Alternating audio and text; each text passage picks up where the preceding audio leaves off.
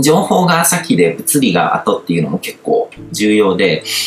情報空間とかあらゆるにある物事の背景にある情報とかが見えるっていうのは、こう現実化する前のエネルギーを見てるのと同じなんですよ。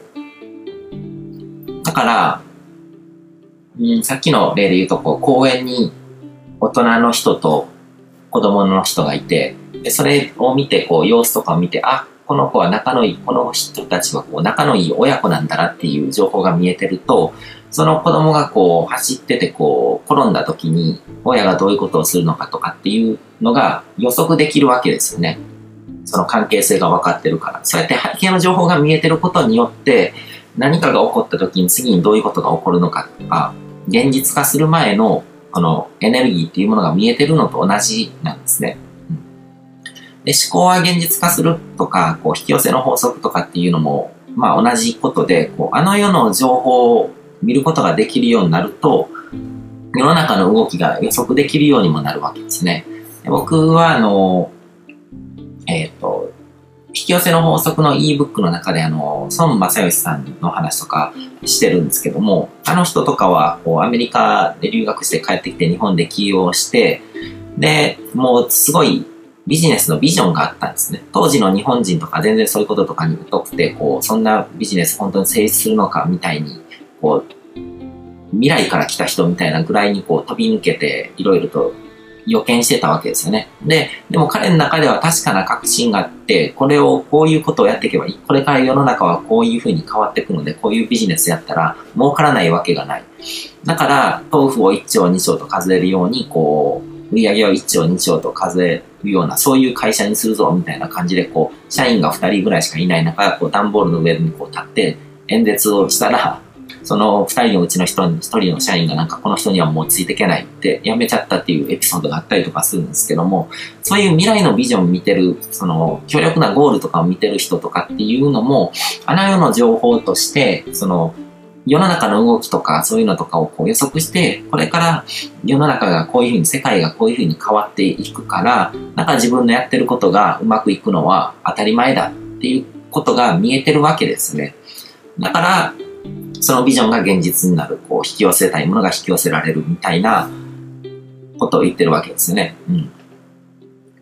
だから、その、死後の世界とか霊界っていう言葉には罠があると思うんですね。あの世って言った時に。あの世っていうのはそういう情報世界、こう背景にある物事の関わりとか、そういった情報とかっていう意味で、その、さっきも言ったんですけど、こう偶像崇拝的にこう霊が見えるとか、こう目で視覚情報としてなんかその霊が見えるとか、死んだ人の霊が見えるとか、あの、そういうのって、こう、見える人をすごいって思ってしまうわけですよね。で、見える人っていうのも、自称なんですよ。どこまで行っても自称なんですよ。なんでかっていうと、例えば僕が今見てるものを見せてくださいって言われて僕見せることできないじゃないですか。人の視界ってどうやっても他人は見ることできないんですよ。だから霊を、霊が見えるとか言ってる人って全部自称なんですよ。自分で言ってるだけなんですよ。本当に見えてるのかどうかっていうのは当人しかわからない。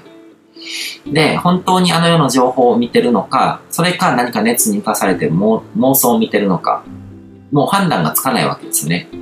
本当にその人には何かが見えてるんだな。でもそれはリアルに何か情報としてこう見てるのか、それか何かその人のこう、精神的な、で、こう、気の迷いとかそういうのとかから生まれてるこう、妄想を見てるのかっていうことって他人には証明できないですよ。うん、本人にも証明できないですね。相手に信じさせるかどうかっていうことしかできないわけで。だから、その、霊視ができる人とか霊能者とかっていうのは結構怖いなって思うんですよね。うん、それがもし見えるとしても、僕がそういう情報とか霊が見えたとしたら、別の表現で多分言うと思うんですよ。今、今日ここで話してるような、その情報空間とかそういうのとかで説明しないと、あの、怪しいじゃないですか。うん。でも、その怪しいものを、こう、よりどころにしてるっていうところでは、危さを感じるんですよね。そのスピーチャル業界のそういう人たちで、僕は。うん。で、その、霊界を見てるかどうかっていうよりも、その人の言うことに信頼を置けるのかっていうことの方がすごく大事で、だかその人の言うことに信頼を受けるのかっていうのは、そのその人が見た情報を、その人のフィルターを通してその人の口から何か出てくるわけですね、言葉として。で、それで、確かな情報を見てるとしても、もうその言葉は悪いですけども、その見てる人がアホだったらしょうがないわけですよね。だから見てて、あの、その状況を見て、状況判断が甘い感じで、なんかこう、本質見えてないのになんか言っちゃって、ただ間違ったアドバイスしちゃうわけで、だからあなたの例が見えますって言って、それを見てるかもしれないけども、でもその例って本当はなんかいいことをするかもしれない例、かもしれないのに、その人の勝手なこうフィルターで判断して、これは悪い例に違いないみたいな感じで、なんかこう、見た目の顔が気に入らないみたいな感じで、あなたは悪い例に疲れてますよみたいな感じのことを言っちゃう可能性も否定できないわけで、そうなると結局その人が何見てるかどうかっていうのはあんまり関係なくて、その人が人間的に信頼できるのか、信用しても OK なのかっていう部分の方が大事になってくるわけですね。うん。で、そこに着目する人が本当に少ないなと思ってて、僕は、あのー、ずっと前からこう、ビジネス系のメール講座とかそういうのとかで情報リテラシーが大事ですよとか、こう、ちゃんと信頼を置ける人、情報自体が大事なんじゃなくて、誰が言ってるのかが大事なんだっていうことをこう繰り返して言ってきてるんですけど、今日ここで話しててまさかそこに繋がってくるとは自分でも予測してなかったんですけども、でもそこに尽きると思うんですよ。うん、結局、人を見る目とかなので、だからそれを判断しようと思ったら自分がそういう情報を見れるようにならないといけない。で、自分がそうやってこう背景の情報を読み取れるようになったら、視覚情報としてそういう例が見える人って別にいらないわけですよね。自分も見えるわけなので。うん。だから、結局その情報リテラシーを高めていくことで、そういう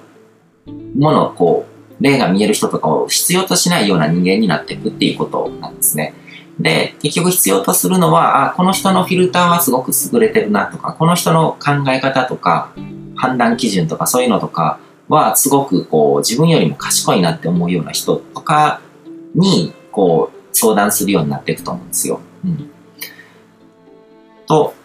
いう感じで、まあいろいろと話を進んで、進めてきてるんですけどもな、やっぱりなんだかんだこう日本人っていうのはこう信心深いし、まあ迷信とかオカルトとかが好きなんだと思うんですね。うん。だからそういうものにハマってしまいやすいし、で、あと、宗教的な寄り所がないわけですよね。こう、戒律とかそういうのとかなくて、あなたは、あの、私以外のものを神様と言ってはいけないみたいな、こう、偶像崇拝を禁じるみたいな、そういうものもないわけで、あ何でも神様でいいみたいな感じのすごくこう、あの、許容量の広い、寛容な精神性があるわけで、で、それが、まあ日本人の良さにもなってるし、弱点にもなってるんで複雑なんですよね。うん良さとか悪さとかメリットデメリットで考えるとあんまり良くなくて、あの、いいか悪いかじゃなくて、まあ個性なんですよね。日本人はそういう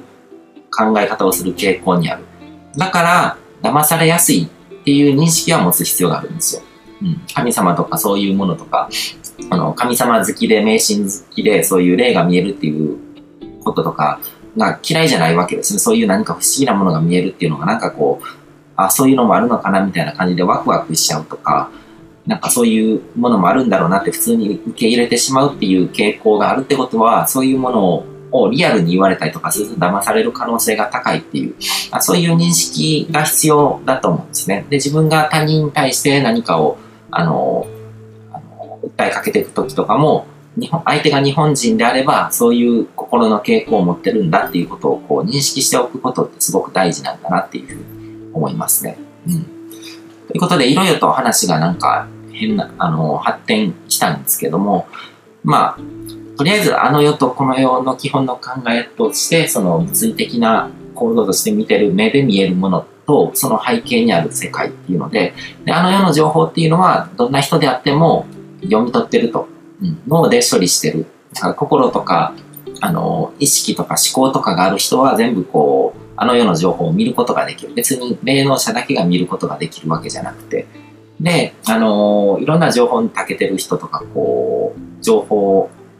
あの、国際情勢に詳しい人であったりとか、ビジネスが上手い人だったりっていうのは、そういう、あのー、ある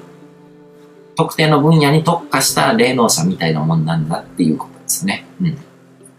という感じで、えっ、と、今回の話はここまでにしようと思います。